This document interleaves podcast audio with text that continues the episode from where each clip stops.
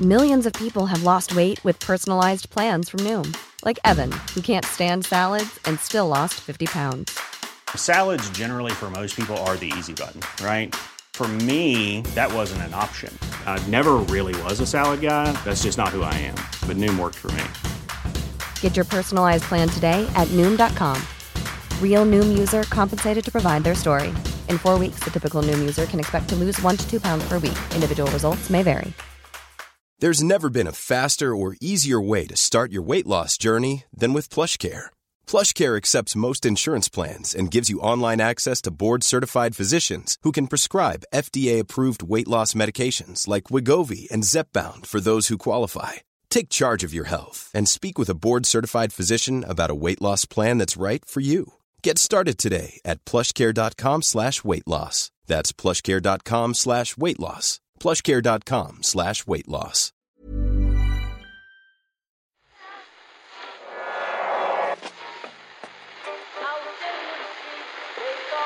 Which phone is that? That's the second time it's gone off. They never go home. They never go home. They never go home. Those those those boys.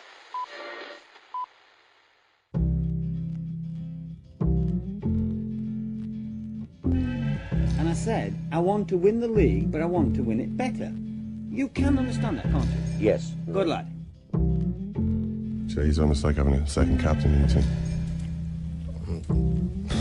Second captain, first captain, whatever. I'd like to welcome you to today's Irish Times Second Captain's podcast by quoting America's number one life and business strategist, Tony Robbins. I thought you were going to say Donald Trump. If you do what you've always done, Ken, you'll get what you've always gotten. Apparently, Conor McGregor is not one of the 50 million people from 100 countries who Tony Robbins has empowered, according to his website, TonyRobbins.com, because McGregor has accepted a rematch against Nate Diaz at the same weight, against the wishes of the UFC, and against the wishes of his coach. But that's according to Dana White. yeah. what do you think? I'm surprised. Yeah. Well, I'm not surprised because this has been we they've been talking about this for a few weeks, and so it's looked as though this was going to happen for some time. It's been confirmed now. Uh, I don't really understand. I, I don't think it's you know a, a very strategic choice. no, it doesn't seem. if you were to sit down and, and sort of carefully plot out what um, what to do next, this would not be, you know, this is not rational. It's irrational. Um, I mean, it would be a big fight. It would be a huge uh, event. I'm sure he'll make a great deal of money, but there are huge risks. And really, the last one should have. The last one demonstrated that the risks are real. You know, you can't just you can't just pretend that uh, you know belief belief is going to make it so. Belief belief is great, but there's a reality outside your own belief, which sometimes isn't going to be isn't going to fall into line. It's funny you mention that because if you go back to the Jose Aldo fight, do you remember how delighted he was when it was pointed out to him afterwards in the press conference that he had predicted this exact moment? He predicted how it was going to happen, and he talked yet again about how that's how it works for him. He, he predicts things, he makes things happen through the power of positive thinking. Something Tony Robbins might actually, maybe he does this. I would imagine well, Tony he, Robbins would he agree. that did that's not a bad idea. refer specifically to the law of attraction in that uh, in that post-flight press conference after Jose Aldo. He referred specifically to it. You know, you get that law of attraction going, and it works. But you know, law of attraction is bullshit. You know what I mean? So you gotta. You you really can't state that strongly enough. So yeah, Utter horseshit. it's it's it's horseshit. So so while it has kind of served him well, uh, certainly, I mean, you can't you can't dispute the fact that his career in the aggregate has been this monumental success, along you know far exceeding anyone else's expectations. It it hasn't worked all the time, and I would I would give him some advice that a great American philosopher gave. If you do what you've always done, you'll get what you've always gotten.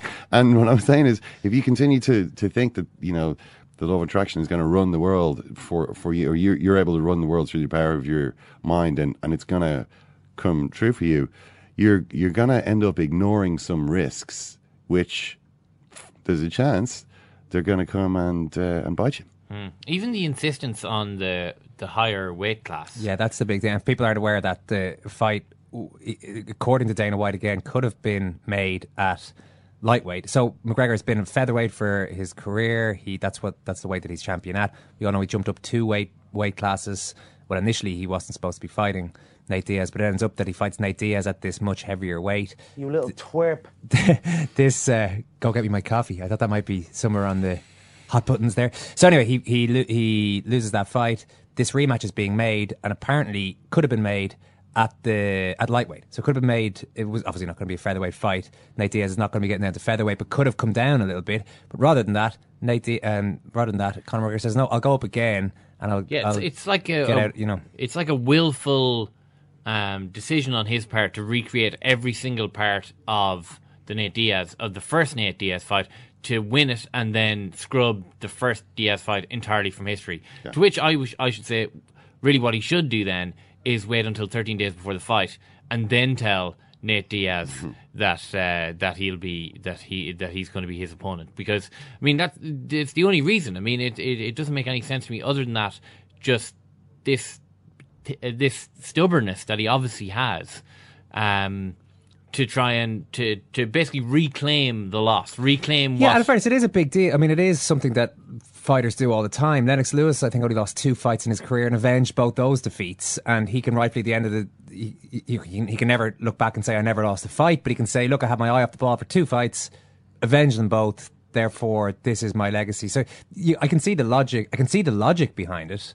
But I mean, a, if he, but, it, it, it, but what, what what he's being stubborn about? I mean, I understand that he would like to go back and Hmm. beat Nate Diaz, but he's being ridiculously stubborn about the weight class. I would say. I mean, that it, it's just it's stupid to me that he Yeah. would that he would uh, decide to fight at one that seventy when part he of could it, fight. that part of it, I don't understand at all. Well, Diaz had said he wanted to fight at 155. That's his usual weight. He said, "I want to fight. I I want to fight at that weight." In order that he has no excuses. Yeah. Uh, he said that he said that about McGregor. So, so you know, just to say, let's do it at a fight which is closer to his previous fighting weight. He will have no excuses. McGregor evidently just wants to to kind of replicate all the conditions of the one before, but he he had some serious problems in that fight. I mean, um, John Kavanagh, for instance, the you know the coach has has written in his column today in the Forty Two, trying to put a, quite a positive spin on things. I mean, he says things like money is certainly not a motivating factor anymore because he's already made plenty of it, which contradicts what uh, McGregor says all the time. But he does. Um, I mean, he, he says he tries to put a positive spin on what happened in that fight by saying we've taken away like a treasure trove of information. We learned so so much. You know what I mean? What you learned was that this this is a guy who can take some of the, the heaviest shots that McGregor can throw, and apparently not really um, you know, suffer any damage from those at all, and kind of keep coming.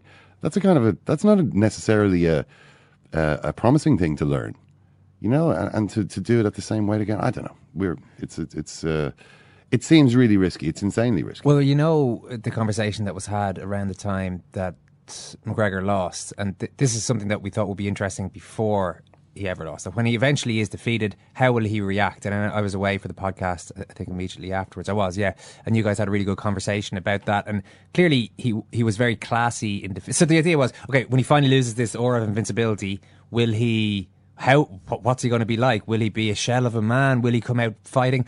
And in the immediate aftermath of the fight, what he was was a classy loser. He lo- he had lost. He said, "Listen, I have no problems with that." And you made the point at the time, Ken, that he's always like that after fights. Actually, he's always quite just just quite normal, and, and just is very kind and gracious to his opponent, whether he wins or now whether he loses. But the bigger part of uh, the the interest in how he's going to react to a defeat is what he does next and what happens to his m- mindset. And it seems like what's happened to his mindset is that he is doubling down on the self belief.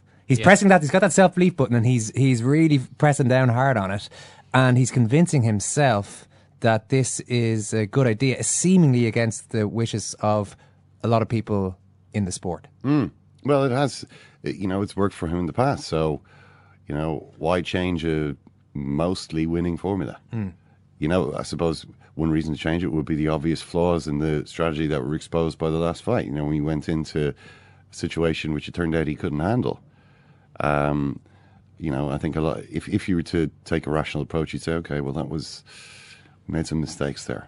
I mean, Kavanagh talks about mistakes that they made uh, and that they're going to try and rectify. Um, but just the selection of the se- a fight against the same opponent doesn't seem to suggest that they're going to that you know that many lessons have been learned. We're going to have MMA journalist P.T. Carroll in studio today to talk about some of that. If you happen to be listening anywhere around the New York area, or you know people who might be interested in this, we're going to be doing a mega live show in Manhattan in a couple of weeks. I haven't looked forward to a day's work as much as this, Murph, in a long time. Would you class it as work? Yes, son, of Oh, course sorry, you yeah, class of it as work. My word, what kind of a comment is that to make on? Brass Monkey Bar in the Meatpacking District is where it's all happening. Just email New York at secondcaptains.com with your name and the number of tickets uh, that you're looking for, and we'll immediately put you in the draw. Our deadline for entries is, ooh, I'm just looking here. It's midnight on Thursday, March 31st.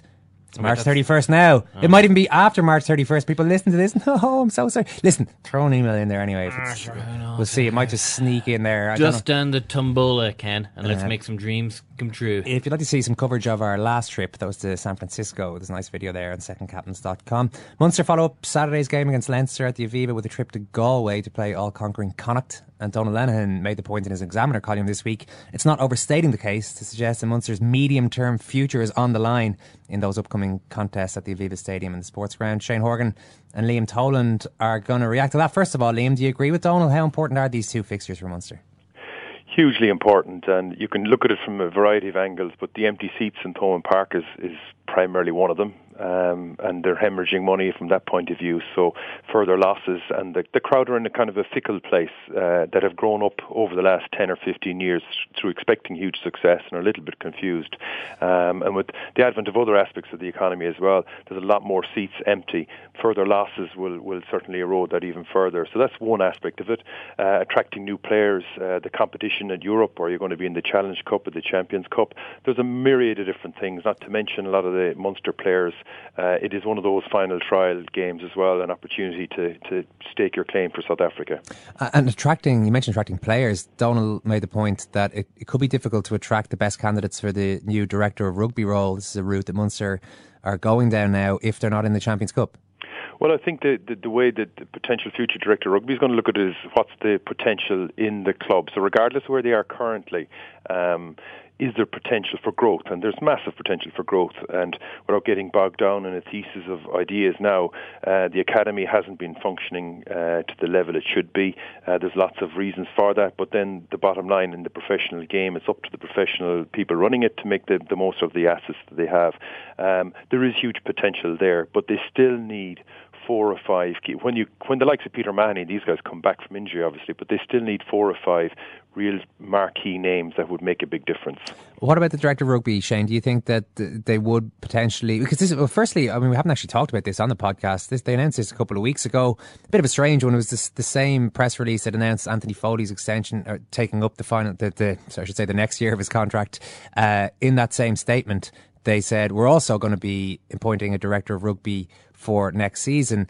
Uh, Is it a slightly um, a strange situation now where they're- they've announced that there is going to be this new position that they are going to have candidates without actually having somebody lined up uh, to to do it? Um, I don't think that's particularly strange. Um, I think maybe they were trying to take some pressure off uh, Anthony Foley. I think trying to. What's more pressing is um, who are they going to be able to get to fill this role? Um, it is in many ways um, a really interesting run, and it could be rewarding, and you could see there could be opportunity to do well in it. But um, I suppose what are the parameters of it? For one, I know they want to overhaul the academy. Uh, what's your what are the what's the role in regard to input into the um, first team relationship with Anthony Foley? That goes both ways. Um, is this being foisted upon him, or is this something that he's happy to have uh, some some of the responsibility taken out of his hands? And then I suppose um, also the remuneration and what uh, Munster can offer a director of rugby. Will they be able to get a top um, level director of rugby in uh, for um, in, given the budget constraints that they may or be uh, may not be under? Also, Liam mentioned there that Munster need four or five key players. They just won't be able to recruit uh, four or five key players. They won't have the budget to do it. It goes against IRFU policy. So a lot of what will need to be done with Munster over the next, um, you know, medium term, if that's what we're talking about, is to get more out of the academy, get better players through, and retain the best ones. That hasn't that hasn't happened um, on a couple of occasions so far, and then hopefully get you know maybe one, maybe two names in, and they might even be extremely top tier names, but into um, help along the way. But the re- revival from Munster and the medium and long term development of Munster will come about only from Indigenous players uh, and some of those Indigenous players are, we shouldn't forget, Liam, in pretty good form. I mean, a lot of Ireland's best players, CJ Stander, Conor Murray, Simon Zebo had his moments, uh, Tommy O'Donnell, Donnacha Ryan. These guys were all among Ireland's better performers during the Six Nations. Uh, is there? I, I, know it's been. It is a strange time, as you say. There's a bit of almost confusion among supporters as to where the club is going over the last few seasons. But uh, in terms of their very best players, surely they can mix it with Leinster this Saturday. Oh, 100% they can. I just think that the, the average quality that lies within the Leinster setup is still superior to that of Munster. So if you just take it, take the emotion out of the game, take a lot of the other historical factors out of the game, I think the average player, if you take the mean or whatever the, the mathematical term for it, is still higher in the Leinster um, uh, senior squad than it is in Munster. So that should, but we know emotion and we know history plays a lot in this particular fixture. But if you're looking at the, the Guinness Pro 12 table, like Munster having played 18, like the, all those above them, um, they've lost two games. That's that's the difference. They're not scoring as many bonus points. I know they did a massive day against the Italians last weekend, but they're not scoring try bonus points for like the Connacht. They're nearly double it, four to seven, and that sort of stuff. So Munster aren't miles off it, and part of the, the troubling bit for me is when I watch them in their warm ups, in particular, they're flying it. They're passing the ball out in front of them. They're running onto the ball. They've such confidence around what they're doing, and this is partially unopposed warm up. But when they get into the game and the real pressure comes on, that's when a lot of the decision making process around what to do next um, is struggling, and their execution around that is struggling. And you look at Connacht against Leinster last week; they had they had a game plan. They understood it. They've made mistakes like all teams do, but they executed some very nice. Uh, exciting patterns of play their forwards, like the likes of Dennis, Denis Buckley, who was awesome, have the ability to do things and make good decisions. So Munster still, when the pressure comes on, are struggling that way, and that's why I think that Ulster with the team they've picked and certainly the quality in Leinster that should put them ahead. But then when you factor in emotion and all that sort of stuff, of course, the fixture can turn out differently. When you say you see them in the warm ups, and everything looks sharp, everything's going to plan. Uh, does, does that indicate to you that the skill set is actually at the required level, or the fact that it's breaking down under pressure? Would that show you that there's a deficit there? I mean, a, a lot of people can look good in a warm up. I suppose if you if you define the word talent, it's the ability to execute a skill um, that isn't physical based. So uh, and to do so under pressure is, is the key part of that talent, and that's a problem for um, Munster. And it's the subtle things. It's like when there is a turnover inside their 22 with a wonderful opportunity to track space and the player who gains the turnover and passes to someone else, they make a bad decision and the door closes. Like the, the door of an opportunity might open just for a fraction of a moment. And the best sides um, are able to exploit that. When Leinster were in their pomp, when Shane was playing there, they were able to exploit that. They're struggling a bit with that too, but Munster in particular. And 3v2s, they're not converting 3v2s. Against the likes of Zebre, they will. But at the higher up the food chain, they're struggling around that. So I would say there's a skill deficiency in, in executing, first of all, around their decision making process, and second of all, in executing it. Shane Conor Murray touched on one of your favourite topics. There is probably a bit of frustration in our group to go up there and play with our hearts and hopefully with a bit more passion than we have this year. He also mentioned the term defensive hunger at one stage. Uh, now, this is what a player says to the media, so maybe we shouldn't take any notice of it anyway. But I mean, what Liam's talking about there is very different. It's a, it's about executing skills under under pressure, which seems to be Munster's issue more so than whether or not they have the passion. Yeah, I've rarely found um, Munster lacking in passion, uh, even this year, and it hasn't been a great year for them the last couple of years. I don't think that's an issue for them. Um, I think occasionally when they haven't played well, and we've seen them um, go away to Stade Francais, and they didn't look as if they were up for the game, but very often you can conflate the uh, uh, when someone's having a bad game and things aren't working right with just not having enough passion and not caring enough. And not, rarely I've found that to be a case, and even uh, less rarely with uh, any Munster team I've watched. So I think what Conor is talking about there um, is one of the factors that's maybe inhibiting uh, Munster and playing the way that they should. I think what we've seen from Connacht and, and is um, emerging uh, and, and uh, a falling down of that demarcation between forwards and backs. And all those Connacht forwards are very comfortable at the moment, uh, taking and giving the ball, um, stepping, moving the ball into the wider channels, and not just hitting the ball up. Now, they didn't they, they didn't do it brilliantly well at the weekend against Leinster. Lots of balls on the ground, lots of mistakes, lots of turnovers, but they kept on doing it. Now, Leinster were really poor and they should have exploited um, the mistakes that were made, but it didn't stop Connacht, uh, forwards or backs, from trying stuff.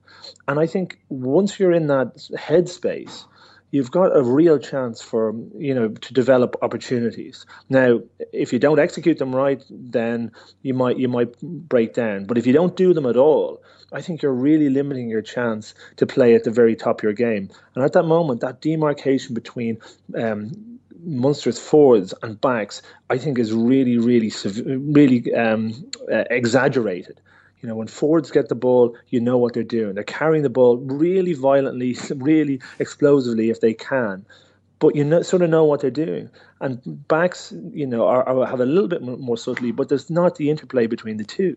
So I think Connacht have really shown the way for both Munster and Leinster of what you can do and how you can evolve your game without resorting to that we're going to have to have in even more passion and even more committed and even more hunger because those you can only go so far in them. I mean, listen, you need it, and um, emotion is a really important aspect of um, Irish rugby in particular. But I, I, think too often we're leaving. Um, a huge percentage of our game plan up to emotion, and it's it's not enough. What do you think, Liam?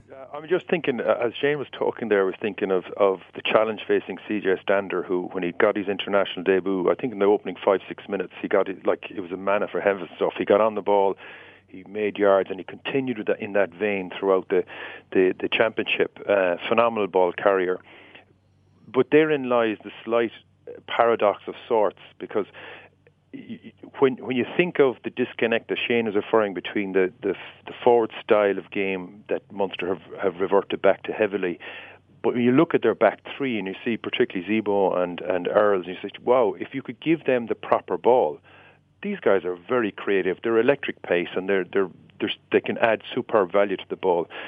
Yet they're getting precious few opportunities and they have to really go hunting for the ball for it to come and they're being handed ball that isn't wonderful for them to attack off.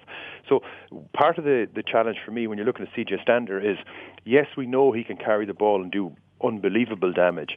Now, if he could add a few things to that, if he could add a subtle uh, offload, because defences, particularly in Dublin at the weekend, they're going to say, and you say the likes of Rhys Ruddock is going to say, listen, wherever that guy pops up near the ball, I'm going to smash him. But he won't be the only Leinster guy. There'll be guys queuing up to hit him because they know how good he is carrying the ball. Now, if Stander can think beyond the four or five yards and get, which have huge value to a team, and think of where can the space be be exploited. How can I get Keith Earls into space? Sometimes that's literally carrying the ball into heavy traffic, gaining the, a quick ruck balling out. Sometimes it's a, a deft offload, subtle to another forward who's a bit wider and the ball gets spread. Or sometimes it's actually running decoy lines, running hard as if you're going to get the ball and fixing defences. So in there, that use of someone like CJ Stander, we know what he can do, but what can he do to add even more value and create more space for players out wide? And that's the, that's for me the interesting thing that Munster and indeed Irish rugby have: how to utilise one asset that ultimately unlocks space for a really better asset, a flying winger. Yeah, that's a really interesting point, Shane. I think you know if CJ Stander were sitting here, he might say, "Well, listen, me carrying it straight up like that and and and busting lads and all the rest of it actually softens up defences, and if other people around me were there." To I don't know why I'm now speaking CJ Stander's voice, by the way, but uh, that if other people were around to maybe back me up, then then that would be fine. It seems to me like CJ Stander's doing his job, his job spec carrying out carrying it out perfectly, and maybe the players around him need to do some of uh, what Liam talks about there. No, he's not carrying out his job spec perfectly. He's carrying out one aspect of his job spec perfectly, and I'm not just talking about CJ Stander here. This, I'm talking right across the board, actually, for, for Munster and Leinster at the moment, uh, with very few exceptions. Um, on both teams, and this is transmitted into the Irish setup as well. And we've seen it demonstrated um, through the Ireland play as well that um, that backs the forwards are so regimented into the way they should play. that their commitment is, is not to be questioned, but um, the de- development of the game needs more than that. And if the I want to move away from CJ Stander because he's done so many good things. I don't want it's it's kind of harsh on him. But if the uh, Leinster uh, forwards or the Leinster backs indeed want to an example of a, a guy who can influence a game with his ball carrying, but also in another way, look at the Six Nations, look at Billy Vunipola, and the first couple of carries almost in every game it wasn't a big crash up. What it was was, running into space, sitting defenses down, and then dropping the ball off very often to Ford, sometimes to Farrell on that little wraparound run, and stopping defenses. And not just stopping defenses for that that time, because um, the first couple of minutes of every game, there's nobody who's going to leave Billy Vunipola or CJ Stander. Let me tell you, the way he carried the ball, nobody is going to push off him in defense. You are going to have to get ready, get your shoulder ready, get your feet ready and be almost planted ready for the hit. Otherwise, he's going to steamroll you. Now, the next time he gives the ball uh, gives the ball back to one of the you know ten or twelve, you're thinking in your mind, hang on a second, I'm I can't sit down here. I'm leaving the space out wide. And then as soon as you do that, that's when you do take on the ball. That's when the Billy Vunipola did and made big yards. And we saw Hartley do it as well. We saw a number of English forwards, and it was just a change in the mindset. And I've no doubt that these uh, Irish players, whether they be from Leinster or Munster, have the skill set. And I actually think they have a higher skill set than Connacht. Uh, the Connacht players in the same position, but the Connacht players are doing it. And Leinster and Munster players aren't doing it. They have an example now of the Six Nations of one of the biggest, most powerful ball carriers doing it. And I think they do well, they'd be well served to uh, modify their game as a result of it. That's brilliant stuff. Just before you go, a prediction for Saturday off both of you, Shane? Um, I think uh, Leinster will win at home, um, especially with Sexton back. I thought uh, Madigan was seemed a bit disinterested the weekend, and it had an effect on the game. Um, I think they playing at home will have a little bit of an edge, and they'll win. But I did say a quick question, but that's an interesting comment. Madigan seemed disinterested because he's kind of moving on, or what do you well, think? Well, I don't know. I, I I saw him uh, there was one particular tackle in the first half, or attempted tackle at the fir- first half. I was really surprised at mm. uh, how he, he barely even got a shoulder on, on the man running in. I just thought it smacked to someone who wasn't that interested in in in, um, in playing. You know whether that was just he'd got his timing wrong or not. But um, I thought uh, I think Sexton will have a big influence in the game. Liam. Yeah, just to add to that, when you lose seven points to six and you've you're camped in the opposition's 22 for the vast majority of the second half, and you just don't simply take a drop goal, you kind of say, well, where's the management of that fixture in that sense? So that's that's a worrying concern. But um, the halfbacks are going to be the, the winning and telling in all this. If there's a little bit of subtlety in Munster's game around what I was suggesting, CJ Stander and others, they might be able to, to stretch Leinster a bit, who who defended poorly at many times around the fringe in that. But ultimately, the average player in Leinster is superior. They're at home. Both need a win, but I think Leinster will get it. Excellent stuff, lads. Thanks so much, Liam Toland and Shane Horgan. Thanks. Thanks, Emil.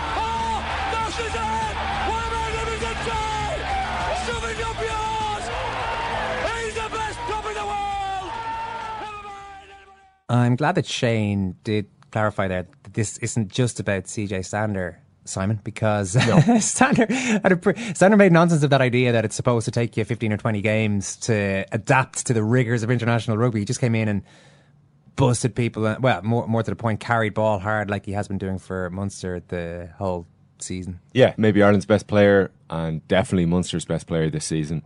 And I th- I know why he became the topic of conversation there between the two lads, but if you were to list the priorities for Munster and what they need to improve on and get right, I'd nearly have CJ Stander at the bottom of that list.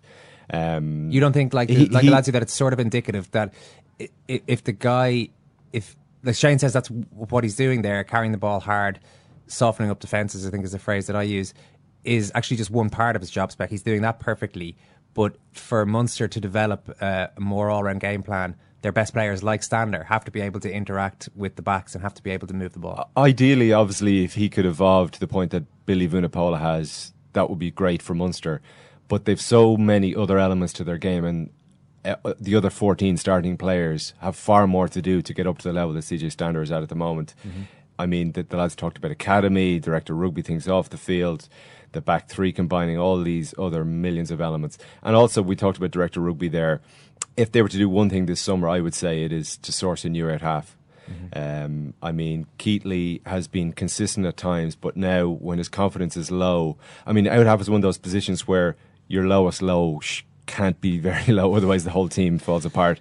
And Keatley has shown this season when it goes wrong for him, it goes badly wrong. If you missed our chat, if you're wondering when I talked about the other game, we talked a lot about uh, Connacht Ulster on Monday. Murphy, you going up to Ravenhill? Are you going to Davila Stadium? What's your plan for the weekend? Well, listen, I'd love to. Nothing to make me happier, but I mean, I already have a pretty big sporting event on the on the agenda. hot, so hot sporting date. gird your loins, Cavan, because I'm coming. Cavan against Galway, Division Two promotion showdown. Uh, on, I just hope I'll be able to get a ticket. I ju- just laughed at you there, didn't he? no, I know. I, that I. I did. I, I picked that up. That's fine. But I'm going to ignore him. Uh, it's because I mean, really, this is all that you could hope for from a sporting event. It's the swashbuckling entertainers of the game, Galway, against uh, a team popularly known as the Black Death. Well, Joe probably called them that once and then apologized for it. But either way, on either way, uh, and obviously, I mean, some people had naysayers. You know, keyboard keyboard not warriors. Like, not like Brody to be overly dramatic. In keyboard warriors that would, would come at me and say stuff like, "Oh, but Cavan have the best scoring average in the top two divisions and have scored more than all but two teams in the top two divisions." Ah, listen, you know, stats. You know, they could you could you could prove out them with stats on, and I think uh, they're going to get a good uh, uh, get get their fill on Sunday Sunday afternoon. The winners go straight up to Division One. Uh, back to our rightful place on. That's what it's all I about. didn't realise that keyboard war- keyboard warriors usually came armed with stats. I thought it was usually just vitriol. Stats and vitriol. Stats and vitriol is a good mix for a keyboard warrior. I Ah, suppose. it's- yeah, it's, uh, absolutely. Weren't expecting that, were you? We're not expecting the stat there, Mister Galway man. well, whatever. Let's pre-promote. Speech impediment. sorry, sorry, sorry. You just turned, turned into a bullying keyboard warrior there for a second. Just trying to Really think. get into character. Yeah, then all the other things that came to my head seemed actually too offensive to say. Right, so you just I just left left that, that. one out there. Let's promote the Irish Times Second Captain's football podcast. That's yeah. They have asked for that, really. So you can laugh. It was the World Cup. I'm a little bit of an idealist, but having said that, I want to be like me. You don't know what you're talking about. What did you know? I managed to stay alive for 16 and a half years. I'd say it to your face, not say it to you now. I come down Swansfield and we'll see them, won't we? What you doing down here, you shawny man? Well, we talked to Philippe Auclair about the um, sort of renaissance of the French uh, football team at the moment. We'd spoken to Emmanuel Petit, obviously, a couple of weeks back, um, and he had some quite sceptical views about the current squad and whether they really appreciated what they were getting involved in here. Um, Philippe is, is fairly heartened, I think, by what he's seen over the international week. We're also going to talk to Ed Malyon, or did talk, I should say, to Ed Malyon in Spain about the uh, end of Gary Neville's uh, career at Valencia. You also recounted your experience of Windsor Park on Monday night, where you attended Northern Ireland versus Slovenia. Did you meet the main man up there? Jackie Fullerton. No, the main man. You know what I'm talking about. Ah.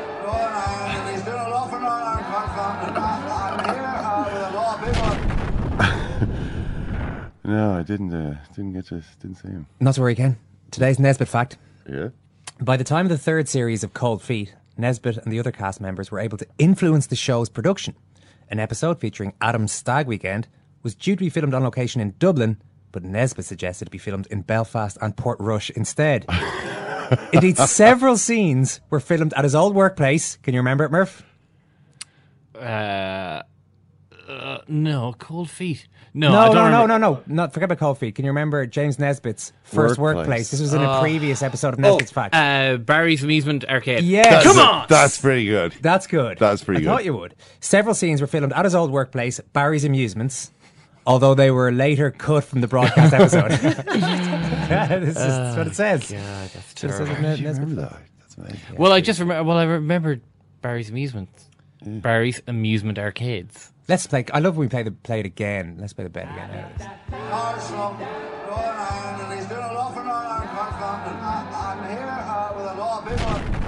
Ah, Nesbitt. One football story we didn't cover, Ken, which came to your attention about 10 seconds after we, we finished uh, wrapping that up and posting it, was this US women's soccer team Yeah. have uh, been making an interesting stand. Well, it's, You an brought inter- it it's a good story from Andrew Das in the New York Times, who has uh, he reports that five of the um, U.S. women's uh, national team uh, and five of the biggest players, Carli Lloyd, Becky Sauerbrunn, Alex Morgan, Megan Rapinoe, and Hope Solo, have uh, filed a federal complaint against U.S. Soccer, which which obviously employs both national teams, um, uh, accusing them of wage discrimination. So essentially, they're saying we um, we are getting paid a lot less than the men for doing the same work. This Ah. isn't fair. So it's like an inversion of the Novak Djokovic argument. Well, the thing the, the thing that makes this interesting is that okay, there's always the it is the case that uh, in women's football, um, typically the players get paid a lot less than the men. That is.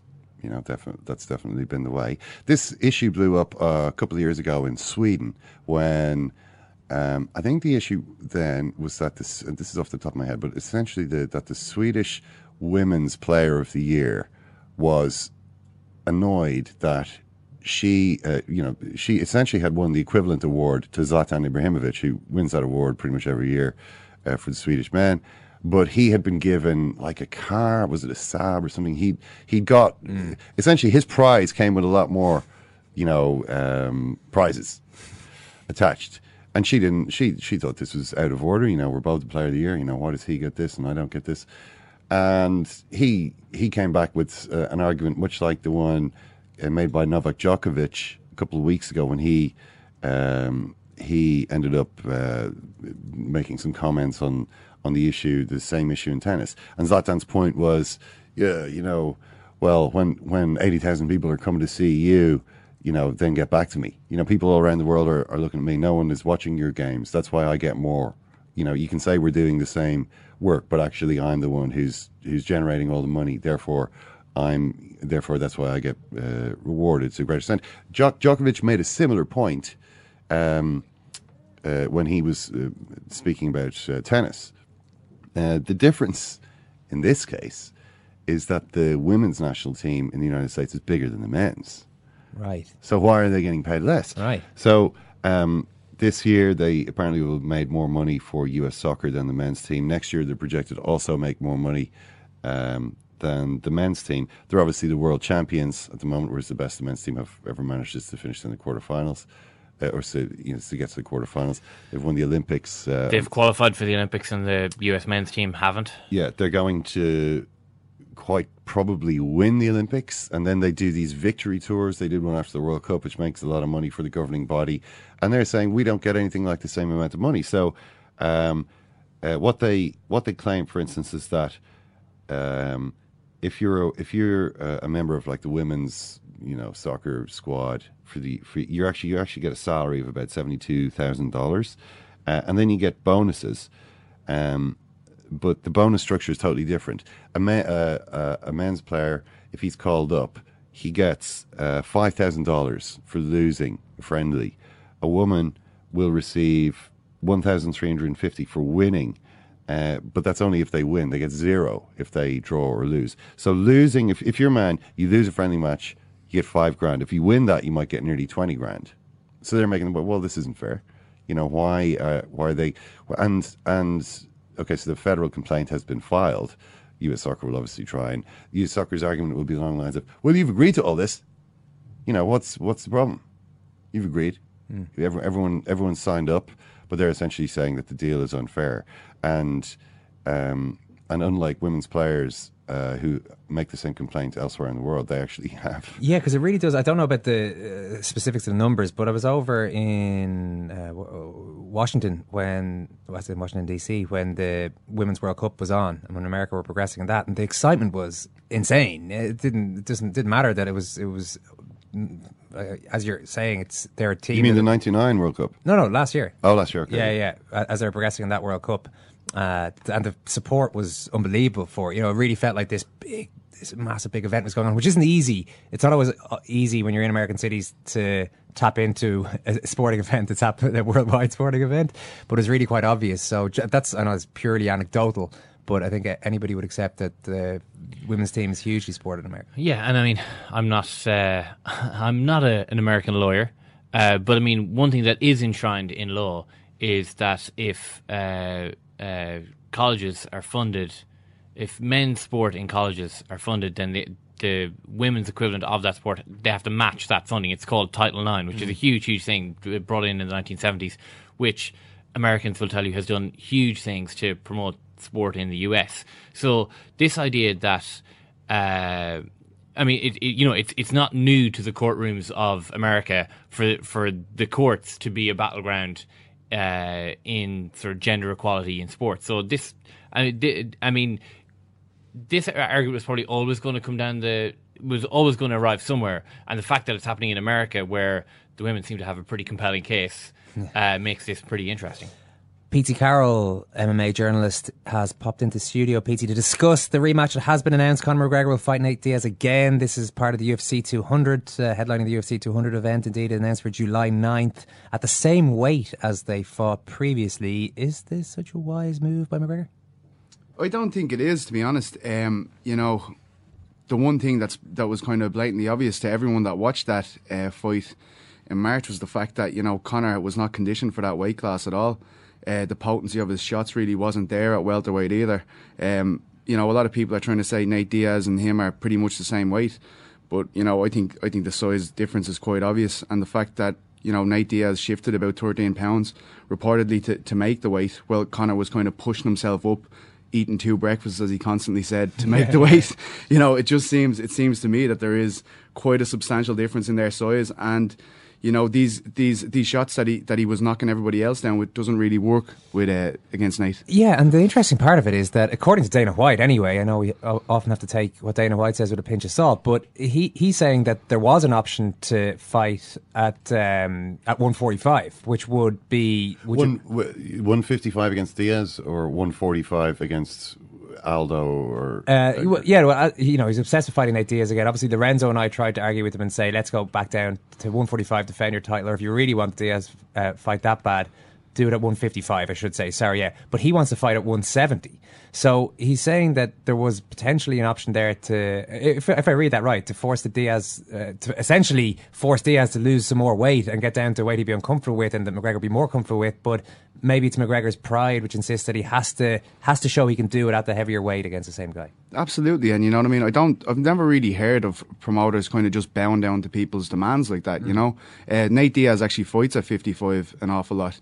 Uh, that's that's his preferred weight class. But still, you know, um, it would make sense, a lot more sense for Conor to be at 55 than 70 because obviously that's a 25 pound difference. And I even said to his uh, his uh, strength and conditioning coach George Lockhart, like before Dos Anjos pulled out of his lightweight debut, I said you know, how long would it take Conor to get up to 170? He said he'd have to take six months off and get his body ready for that weight class. And then Dos Anjos pulls out, and then it's like, oh, we're going to 170. So, So, so, the, so what would take time is essentially building himself up to the point where he then had to lose weight Mm. to get back down for for the fight. I mean, John Kavanagh writes a column for the Forty Two, Mm. uh, which I'm sure a lot of people have seen. But he, I mean, he says a couple of of interesting things in this. Uh, one one party says Conor's cardio wasn't as it should have been, but there was certainly no complacency. We didn't train any differently for the fight. I believe it was more a case of there being a strategy error, i.e., trying to stop a bigger man who's known for having a strong chin with every single punch. When you're landing punches on any opponent, it gets tiring. I mean, what do, what do you make of that? The, the the fact he just kind of says Conor's, Conor's cardio wasn't as it should have been. That's I find that a strange thing to say, given that this is a fight he'd been he knew was going to happen. He'd been training for for a long time. It should have been up to scratch. Yeah, absolutely. You know, and the thing that most people were saying before that fight was the fact that Nate Diaz is taking this this fight in short notice. Conor's completely ready to fight.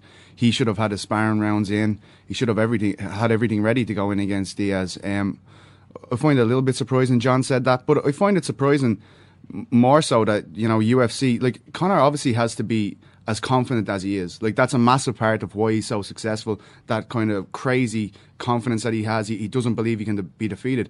But someone has to be there to rein that back. Whether it's his promoter, we've seen promoters do this in boxing for years, or his coach, or someone, his management team. Somebody should have said, you know, this is a bit of a risk. This is a massive risk. Like I mean, it seems crazy that like it was so close to UFC 200. Obviously, that's their marquee show. This this rematch has been announced for it though. But the fact that UFC were putting him in before that big show made me confident. Like, well, obviously they wouldn't risk this, you know, like that, that would, wouldn't be that silly. But uh, you know, everybody on press row in Vegas that day was completely shocked. You know, like like I think one guy, a Spanish guy, had picked Diaz. You know what I mean? Like that's that's how confident we, we all kind of we all kind of drank the Kool Aid. You know what I mean? But you have to kind of think that the promoters, the coaches, the management know more than you. You know, like Yeah. you have to think that someone there could rein him back. Uh, I mean, uh, the, the fact then of the, the weight they've chosen to do that seems to be a related issue on this. You know, I mean, if you're going to fight it a, he- a heavier weight, um, then that's that's going to make it more difficult than to get in condition to go five rounds. Now, Sonia O'Sullivan, uh, after the last uh, fight, uh, wrote a column which I think didn't go down very well with, with a lot of MMA fans. Dead zone. Uh, the Death Zone uh, is uh, the headline on the article, which I'm pretty sure Sonny didn't write. Is MMA really sport if it enters the Death Zone? Uh, but one thing, and people are saying, "Oh, Sonny, you don't know anything about MMA. You know, educate yourself. Just because there's blood and people lose consciousness and stuff doesn't mean it's you know really bad or anything." But one thing she does know a lot about, Sonia O'Sullivan, in fairness, is fitness, and she wrote. Um, wrote, McGregor is among the fittest, leanest athletes that I've ever seen. But when he took to the octagon in Las Vegas last weekend, he looked like a bloated version of what I'd seen before. He appeared to have an extra layer of himself on top of himself, um, which is an observation from someone who, yeah, knows how to kn- knows a bit about cardio. Why would he then, if given the fact that this is an obvious shortfall that he had, or, you know, his coach is saying that was a problem. Um, presumably they've talked about that. Why would he not then at least say, "All right, well, we're going to fight it at a, at a weight where it's closer to what I've been doing before, and evidently I've I've looked fitter when I've been at lower weights." Why would he not at least give himself? I think I think it's I think it's ego. You know, really, I think you know. I think if anyone looks at Conor, I mean, no one's going to be surprised to know that you know he's got quite a quite a big ego, and I mean, he wants to show everybody that this was just a once off. But the the weird thing for me is when I look at UFC 200, it's like Conor's holding up the whole promotion. You know, mm. they have an interim title there, but like, what does that mean? Does that, That, mean that means so you- you're talking here about the featherweight belt, which he's not going Yeah, to defend. so So, it'll be Aldo, Jose Aldo against Frankie Edgar. Yeah, so I mean, they they'll fight for an interim title. Usually, we only see interim titles when a champion has has not been able to defend his title for a year. You know, he's been injured, and, and they have to keep the division going, so to speak. But what it's it's weird to me that he's fighting at 170, 25 pounds above featherweight. They're going to contest for the featherweight belt.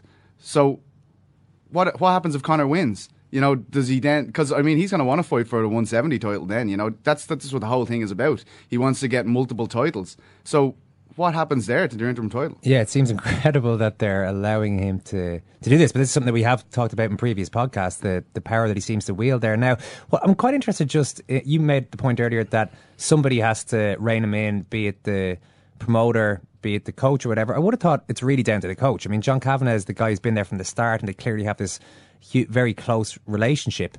But Dana White is saying even Kavanagh tried to get him to get off this rematch and off the 170 pound fight, but it's what he wanted and he's going to get it.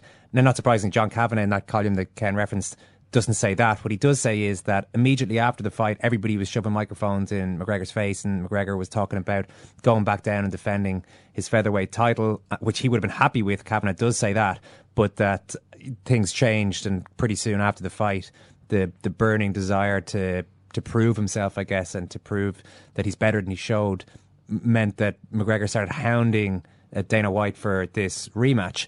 Somewhere along the line, though, is it is it not down to John Kavanagh? I mean, would you take Dana White at his word there that, that Kavanagh wouldn't have wanted him to fight this rematch at the same weight? You know, it's it's hard to know really. Um, you know, Dana White's comments tend to be fairly loose at, at the best. You know, like sometimes he'll say something. You know, fifty headlines will come out of it, and then the fighter in question will say, "No, that that actually never happened." So it's it's very hard to tell in that regard. But um, you know, I do I I one hundred percent believe that this is completely Conor's decision, and he's saying, you know, th- this is what I want to do. Whether that's a good idea, whether should someone should be in there, I certainly think someone should be in there to kind of say, and someone that he listens to, someone that he will take their opinion on board, and, and he will kind of go back down. If if John has asked him to fight a featherweight and he hasn't taken that, you know, it's what else can he do? I suppose. But I mean, this it is. Uh, it's it's obviously a huge change that McGregor's gone through in his in his life over the last three and a half years, three three years or so. Um, you know, when you become kind of so much wealthier, so much more famous than almost everyone in your old circle, it, it, I suppose it puts your relationships under a little bit of strain. I mean, who who is there to, to kind of to take guidance from, or who who he actually sort of trusts to advise him on his career at this stage? it's very hard to tell. It's it's very hard to tell. Um, that that's I didn't actually see that comment that Dana White saying you know John had actually asked him that. But I mean, if you're thinking if John can't get through to him, who who can? You know, he, he's the guy that's been in control of his career for for his whole career. You know what I mean? He's taken Conor from you know his first steps in MMA right up to the the biggest stages in the world. So it's very hard to tell what's going on there. But it shouldn't really be just. You know, I think the promoter, like it's their money. Let's be let's be honest. Like they should be saying what, what they want to happen. You know what I mean? Um, well, what happens if he loses? Because this is. I think it's I think it's detrimental if he loses. Oh, well, it's, it's a disaster. You can't you can't like I mean, I don't think losses mean as much in mixed martial arts. Like they don't. Mm. But two in a row- Yeah, two in a row is, is fairly is fairly it's devastating for a guy that literally made his name off saying these people aren't on the same level as me. I'm going to literally tear through the field. If you lose two fights and two fights against an opponent that you should never have faced, like you know, this is the thing that nobody's really talking about either. When Dos Anjos pulled out, every other fighter in the world would have pulled out and just said, "Okay, we'll do it again." Mm. Like there was not, it's not necessary to take a fight in two weeks' notice. He did it against Mendes. I think it's become his calling card to a certain degree. Like I don't care, Yeah. I'm fearless. I'll go in and do this. But it's always, it's always got the potential to blow up in your face, and basically that's what we saw in March. Yeah, it's it sort of seems to be a big mistake was made, and now the mistake is being repeated in front of our eyes. I think. Listen, Pete Carroll, great to talk to you. Thanks a million. Thanks very much, lads. Oh, there's blackjack and poker and the roulette wheel. A fortune won and lost on every deal. All you need is a strong heart and a nerve of steel. Viva Las Vegas! Thanks a lot, Pepe. Go ahead, kid. You go ask what Viva. Yes, And their new World Federated Championship, Conor McGregor! I think we have been mostly outlining the doomsday scenario of how McGregor would react to another, what another defeat would mean for Conor McGregor. But are we overlooking the risk reward, the reward element of the risk reward um, sort of ratio here? And that is that um, he could avenge the defeat at the same weight and look like an absolute megastar. I mean, the, the his star would go through the roof, surely, in the US if he was to do this. Yeah, uh, it would. Um, it's just a question of what's an acceptable level of risk, really. Uh, I mean, Floyd Mayweather. he would never have taken this fight. Would, No. would never have taken the first one and would never have taken this one. No, and that's why Floyd Mayweather has, you know, what was he 49, 49 for zero? And it's funny because you talk about ego. We're, we're, we're saying that ego is what's driving that driving uh, McGregor here. it doesn't get much more egotistical than Floyd Mayweather, and yet he was calculating enough that he could park it when Mhm. the need arose. There's no need to make things more difficult for yourself than they need to be. You know, Floyd Mayweather had a pretty good idea of, of how good he was, but at the same time, there's no there's no need to uh, to complicate things for yourself. A lot of people who who uh, you know amass an outstanding professional record uh, understand the importance of just making sure the dice aren't loaded against you at any point. You know, it's not like Jose Mourinho is going to ever go and take over West Brom. We, we were talking about West Brom a lot in the other podcast, you know, as an example of a club you take. Jose Mourinho, I don't expect him to take over West Brom at any point. He prefers to take over a club that's one of the richest in the league. You know that he has got one of the, the you know, if not the most expensive, certainly one of the most expensive teams out there. You know, uh, while I'm sure he believes in his own genius, at the same time he wants to give himself he wants to give himself the tools Yeah. to do the job. He managed Porto 13 years ago so that he would never have to manage Porto again. Exactly. I mean, that's you know that's the whole business. So once you're in this position, I mean, he is a he, he kind of already is a megastar in the sport. Now, okay, he could go up to another level. You know, to, to win this fight would obviously be uh, huge, as uh, yeah, huge. But uh, almost any fight that he that he did would would be a big event. You know, really, the if you, if you were to take a, a really rational look at his career, you think, well, the best thing to do now would be to win a couple of fights in a row. Let's win a couple of fights. Let's keep this thing ticking over. You know, and maybe there'll be a, a Diaz revenge match at some point. But you know, you don't get a belt. You're going to get money anyway. There's a big risk of losing. Uh, I don't know if a lot of kind of you know Floyd Mayweather's manager wouldn't wouldn't uh, wouldn't agree to it. What are you doing June 23rd to June 26th, Murph? Are you heading to Dallas to the Tony Robbins Unleash the Power Within seminar? It's a live three and a half day event with Tony Robbins designated to help you unlock and unleash the forces inside that can help you break through any limit and create the quality of life you desire. Learn how you can surpass your own limitations to achieve your goals and improve the quality of your life. Is that Friday to Sunday? I'm not sure. I might just go Friday. Uh, in the meantime, geez, big, big event today. We better go. I'd say the queue is building up already, Ken. What's that? Huh? At Toner's Pub on Baggot Street. What's happening in Toners? The impromptu Shaggy gig. What? That's a, str- it's a strange version of Mr. Boombastic, isn't it? What? Shaggy is doing Shaggy's an playing a free gig. a free gig at uh, I don't know how impromptu according to the Daily Edge here, Ken. The gig is part of Orchard Thieves Bold Hour. Free in at Toners on Baggot Street tonight. He kicks off at nine. Look how excited you are. Shaggy at Toners. But it will obviously be jammers, so get down early unless you want to miss what will likely be the gig of the year, nay decade, say our pals at the Daily Edge. And he's in, well, he'd be in the smoking area, I suppose. I don't know where he'll be, but I know he'll be playing Mr. Boombastic. They have a lovely little snug there, but I mean, I don't know if It you know, wasn't that's me. Gonna work do you reckon? Do you reckon he's sing "Oh Carolina" or would he be sick of that one? It's like a really Ah, no, hit. he's going to play the hits. I mean, if you're he's he'd play the hits. Angel, You know. hey sexy lady, hey sexy lady, Me don't, Ju- don't know that one. How has this happened? me Julie with Ali G. Would he, Oh, well, that's Ali brilliant. G? That's- that- that was Sacha Baron. Cohen might make it. Then uh, that would be a night. L- Well, you're you're you you want more. There's an impromptu gig happening 300 yards from your office door, and you want more. Let's get down there. Thanks, Murph. Thanks, Owen. Thanks very much, Ken. Thank you, Thank Owen. you, Ken. Thanks for listening, and we will talk to you soon. Take care.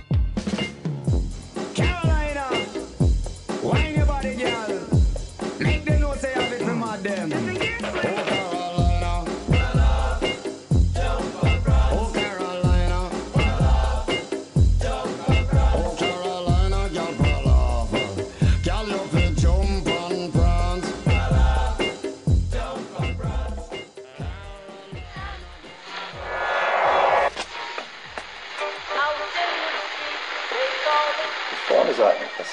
They never go home. They never go home. They never go home. Those those those boys.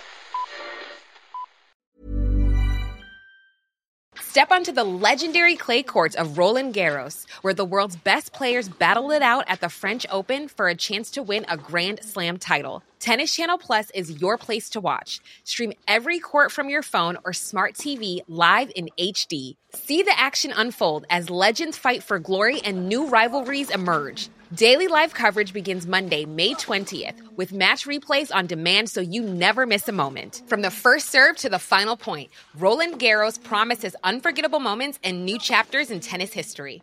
Stream now with Tennis Channel Plus to be there when it happens.